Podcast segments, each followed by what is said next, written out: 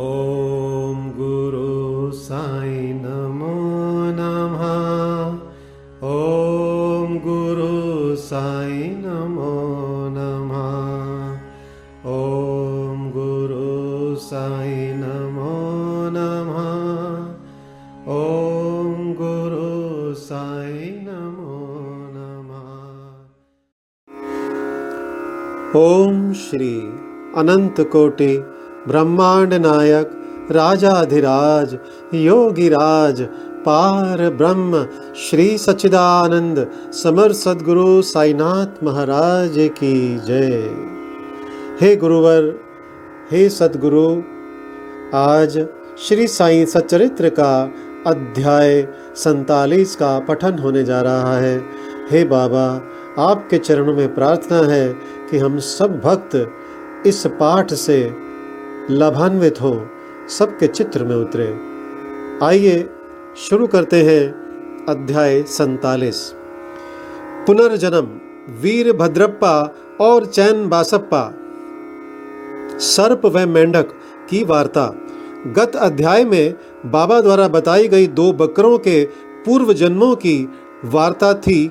इस अध्याय में कुछ और भी पूर्व जन्मों की स्मृतियों का वर्णन किया जाता है। प्रस्तुत कथा वीर भद्रप्पा और चैन बासप्पा के संबंध में है। प्रस्तावना। हे त्रिगुणातीत ज्ञानावतार श्री साईं, तुम्हारी मूर्ति कितनी भव्य और सुंदर है। हे अंतर्यामिन, तुम्हारे श्रीमुख की आभा धन्य है। उसका क्षण मात्र भी अवलोकन करने से पूर्व जन्मों के समस्त दुखों का नाश होकर सुख का द्वार खुल जाता है।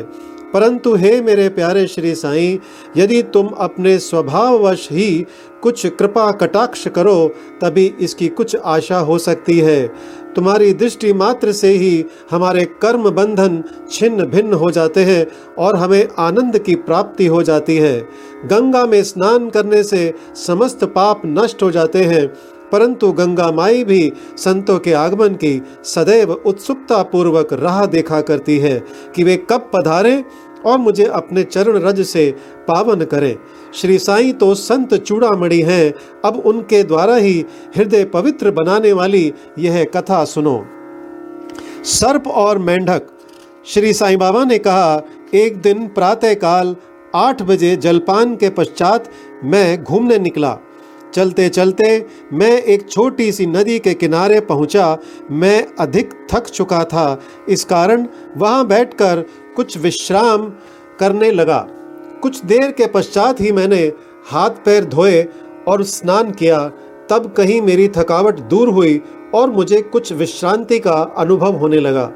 उस स्थान से एक पगडंडी और बैलगाड़ी के जाने का मार्ग था, जिसके दोनों ओर सघन वृक्ष थे। मलय बयार मंद मंद बह रही थी। मैं चिलम भर ही रहा था कि इतने में मेरे कानों में एक मेंढक के बुरी तरह टर्राने की ध्वनि पड़ी। मैं चकमक सुलगा ही रहा था कि इतने में एक यात्री वहां आया और मेरे समीप आकर उसने मुझे प्रणाम किया और घर पर पधार कर भोजन तथा विश्राम करने का आग्रह करने लगा। उसने चिलम सुलगाकर मेरी ओर पीने के लिए बढ़ाई।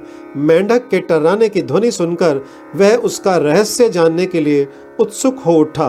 मैंने उसे बतलाया कि एक मेंढक कष्ट में है, जो अपने पूर्व जन्म के कर्मों का फल भोग रहा है।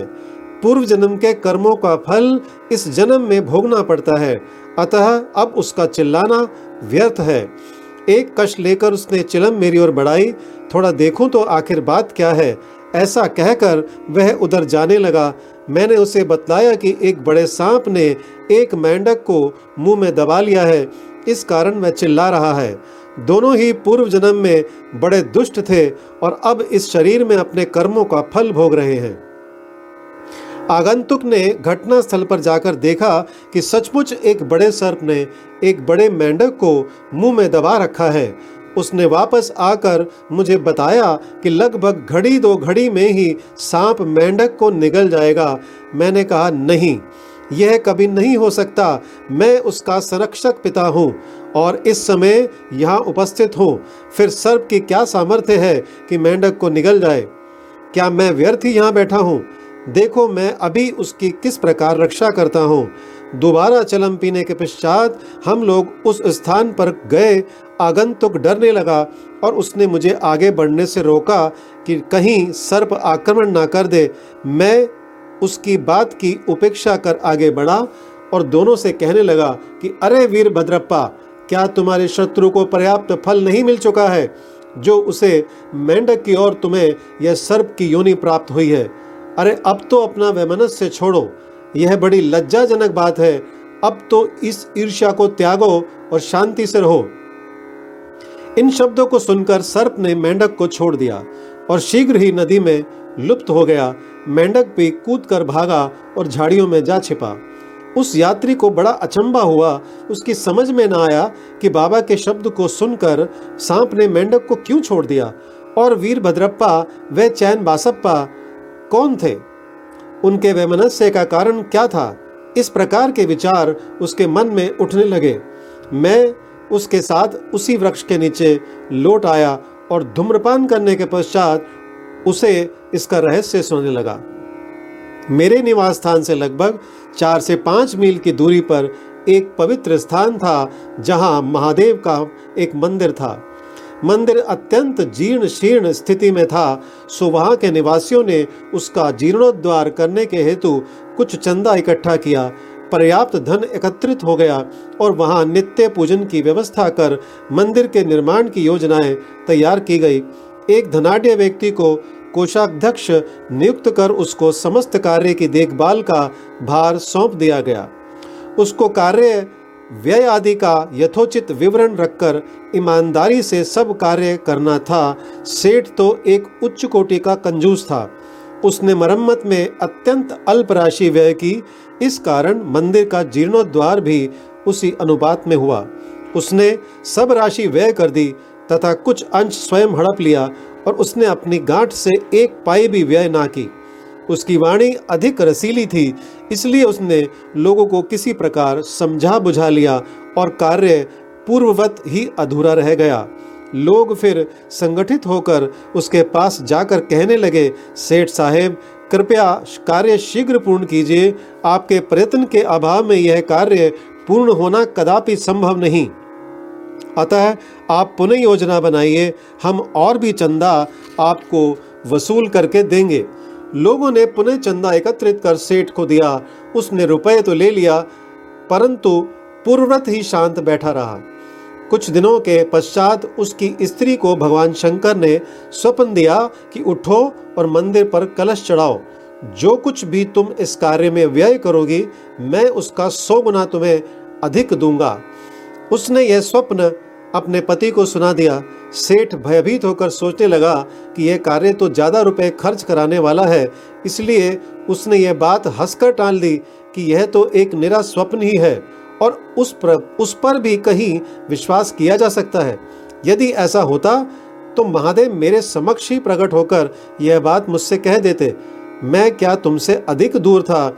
यह स्वप्न शुभदायक नहीं, यह तो पति पत्नी के संबंध बिगाड़ने वाला है। इसलिए तुम बिल्कुल शांत रहो। भगवान को ऐसे द्रव्य की आवश्यकता ही कहाँ जो दानियों की इच्छा के विरुद्ध एकत्र किया गया हो। वह तो सदैव प्रेम के भूखे हैं तथा प्रेम और भक्ति पूर्वक दिए गए एक तुच्छ तांबे का सिक्का भी सहर्ष स्वीकार कर लेते हैं। महादेव ने पुनः सेठानी को स्वप्न में कह दिया कि तुम अपने पति की व्यर्थ की बातों और उसके पास संचित धन की ओर ध्यान ना दो और ना उनसे मंदिर बनवाने के लिए आग्रही करो। मैं तो तुम्हारे प्रेम और भक्ति का ही भूखा हूँ। जो कुछ भी तुम्हारे व्यय करने की इच्छा हो सो अपने पास से करो। उसने अपने पति से विचार विनिमय करके अपने पिता से प्राप्त आभूषणों को विक्रय करने का निश्चय किया। तब करपण सेठ अशांत हो उठा। इस बार उसने भगवान को भी धोखा देने की ठान ली।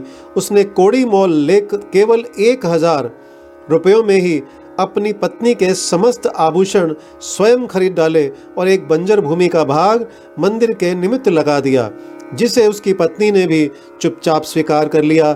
सेठ ने जो भूमि दी वह उसकी स्वयं की ना थी, वरन एक निर्धन स्त्री दुबकी की थी जो इसके यहाँ 200 रुपये में गिरवी रखी हुई थी। दीर्घ काल तक वह रण चुकाकर उसे वापस ना ले सकी, इसलिए उस धूर्त कर्पण ने अपनी स्त्री दुबकी और भगवान को धोखा दे दिया। भूमि पथरीली होने के कारण उसमें उत्तम ऋतु में भी कोई पैदावार ना होती थी। इस प्रकार यह लेन देन समाप्त हुआ। भूमि उस मंदिर के पुजारी को दे दी गई, जो उसे पाकर बहुत प्रसन्न हुआ। कुछ समय के पश्चात एक विचित्र घटना हुई। एक दिन बहुत जोरों से झंझावत आया और अतिवृष्टि हुई। उस कर्पण के घर पर बिजली गिरी और फलस्वरूप पति पत्नी दोनों की मृत्यु हो गई। दुबकी ने भी अंतिम श्वास छोड़ दी। अगले जन्म में वह कर्पण मथुरा के एक ब्राह्मण कुल में उत्पन्न हुआ और उसका नाम वीरभद्रप्पा रखा गया। उसकी धर्मपत्नी उस मंदिर के पुजारी के घर कन्या होकर उत्पन्न हुई और उसका नाम गौरी रखा गया। दुबकी पुरुष बनकर मंदिर के गुरव सेवक वंश में पैदा हुई और उसका नाम चैन बासप्पा रखा गया। पुजारी मेरा मित्र था और बहुधा मेरे पास आता जाता, वार्तालाप करता और मेरे साथ चिलम पिया करता था। उसकी पुत्री गौरी भी मेरी भक्त थी। वह दिनों दिन सयानी होती जा रही थी, जिससे उसका पिता भी उसके हाथ पीले करने की चिंता में रहता था। मैंने उससे कहा कि चिंता की कोई आवश्यकता नहीं, वर स्वयं तुम्हारे घर लड़की की खोज में आ जाएगा। कुछ दिनों के पश्चात ही उसी की जाति का वीरभद्रप्पा नामक एक युवक भिक्षा मांगते मांगते उसके घर पहुंचा। मेरी सम्मति से गौरी का विवाह उसके साथ संपन्न हो गया। पहले तो वह मेरा भक्त था, किंतु अब वह कृतघ्न बन गया। उस नूतन जन्म में भी उसकी धन तृष्णा नष्ट ना हुई। उसने मुझसे कोई उद्योग धंधा सुझाने को कहा, क्योंकि इस समय वह वैवाहिक जीवन व्यतीत कर रहा था। तभी एक विचित्र घटना हुई। अचानक ही प्रत्येक वस्तुओं के भाव ऊंचे चढ़ गए। गौरी के भाग्य से जमीन की मांग अधिक होने लगी और समस्त भूमि 1,00,000 रुपयों में आभूषणों के मूल्य से 100 गुना अधिक मूल्य में बिक गई। ऐसा निर्णय हुआ कि 50,000 रुपये नगद और 2,000 रुपये प्रतिवर्ष किश्त पर चुकता कर दिए जाएंगे। सबको यह लेन देन स्वीकार था, परंतु धन में हिस्से के कारण उनमें परस्पर विवाद होने लगा। वे परामर्श लेने मेरे पास आए और मैंने कहा कि यह भूमि तो भगवान की है, जो पुजारी को सौंपी गई थी। इसकी स्वामिनी गौरी ही है और एक पैसा भी उसकी इच्छा के विरुद्ध खर्च करना उचित नहीं तथा उसके पति का इस पर कोई अधिकार नहीं है। मेरे निर्णय को सुनकर वीरभद्रप्पा मुझसे क्रोधित होकर कहने लगा कि तुम गौरी को फुसलाकर उसका धन हड़पना चाहते हो। इन शब्दों को सुनकर मैं भगवत नाम लेकर चुप बैठ गया और वीरभद्र ने अपनी स्त्री को पीटा भी। गौरी ने दोपहर के समय आकर मुझसे कहा कि आप उन लोगों के कहने का बुरा ना माने, मैं तो आपकी लड़की हूँ, मुझ पर कृपा दृष्टि ही रखें। वह इस प्रकार मेरी शरण में आई तो मैंने उसे वचन दे दिया कि मैं 7 समुंदर पार भी तुम्हारी रक्षा करूँगा। तब उस रात्रि को गौरी को एक दृष्टांत हुआ। महादेव ने आकर कहा कि यह सब संपत्ति तुम्हारी ही है और इसमें से किसी को भी कुछ ना दो। चैन बासप्पा की सलाह से कुछ राशि मंदिर के कार्य के लिए खर्च करो। यदि और किसी भी कार्य में तुम्हें खर्च करने की इच्छा हो तो मस्जिद में जाकर बाबा स्वयं मैं के परामर्श से करो। गौरी ने अपना दृष्टांत मुझे सुनाया और मैंने इस विषय में उचित सलाह भी दी। मैंने उससे कहा कि मूलधन तो तुम स्वयं ले लो और ब्याज की आधी रकम चैन बासप्पा को दे दो। वीरभद्र का इससे कोई संबंध नहीं है। जब मैं ये बात कर ही रहा था, वीरभद्र और चैन बासप्पा दोनों ही यहाँ झगड़ते हुए आए। मैंने दोनों को शांत करने का प्रयत्न किया तथा गौरी को हुआ महादेव का स्वप्न भी सुनाया। वीरभद्र क्रोध से उन्मत्त हो गया और चैन बासप्पा को टुकड़े टुकड़े कर मार डालने की धमकी देने लगा। चैन बासप्पा बड़ा डरपोक था। वह मेरे पैर पकड़कर रक्षा की प्रार्थना करने लगा। तब मैंने शत्रु से उसका छुटकारा करा दिया। कुछ समय पश्चात ही दोनों की मृत्यु हो गई। वीरभद्र सर्प बना और चैन बासप्पा मेंढक। चैन बासप्पा की पुकार सुनकर और मैं अपने पूर्व वचन की स्मृति करके यहाँ आया और इस तरह से उसकी रक्षा कर मैंने अपने वचन पूर्ण किए। संकट के समय भगवान दौड़कर अपने भक्त के पास आ जाते हैं। उसने मुझे यहाँ भेजकर चैन बासप्पा की रक्षा कराई। यह सब ईश्वरीय लीला ही है। शिक्षा, इस कथा की यही शिक्षा है कि जो जैसा बोता है वैसा ही काटता है। जब तक कि भोग पूर्ण नहीं होता, पिछला ऋण और अन्य लोगों के साथ लेन देन का व्यवहार जब तक पूर्ण नहीं होता तब तक छुटकारा भी संभव नहीं है।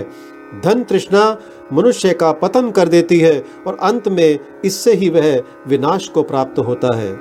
श्री सद्गुरु साईनाथ परमनमस्तु। शुभम भवतु। ओम साई राम।